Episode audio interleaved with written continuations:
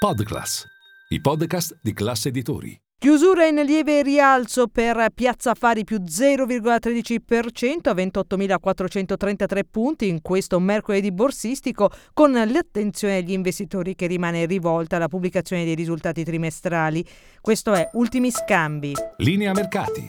In anteprima, con la redazione di Class C N B C, le notizie che muovono le borse internazionali. I titoli del settore bancario chiudono contrastati. B P E R cede l'uno virgola zero quattro per cento, Mediobanca lo zero virgola trentacinque per cento, mentre le due blue chip migliori sono il banco B P M, che guadagna l'uno virgola tre per cento, e soprattutto la banca Monte dei Paschi di Siena, più tre virgola ventotto per cento, con Equita che conferma la raccomandazione mantenere il prezzo obiettivo a tre virgola quattro euro su banca Monte dei Paschi di Siena, dopo i conti definiti complessivamente sopra le attività.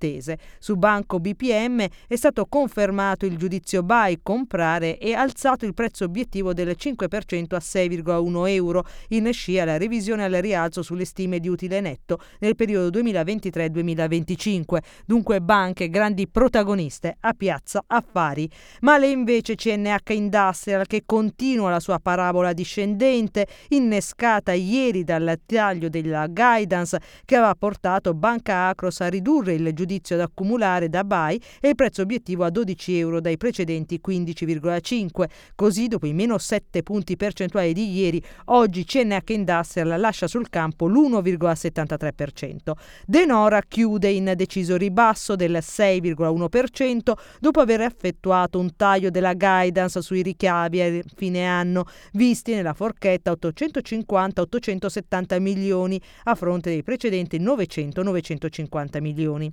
Saras cede il due virgola ventotto per cento, seguendo l'andamento degli altri titoli del segmento petrolifero. Il prezzo del greggio si riporta a minimi che non si vedevano da tre mesi a questa parte. Focus infine su Technoprobe, in progresso del cinque virgola cinque per cento, dopo l'acquisizione del ramo d'azienda D I S dall'americana Teradyne, operazione dalle notevoli implicazioni strategiche grazie all'integrazione della filiera verticale e alla creazione di sinergia con altre realtà del gruppo.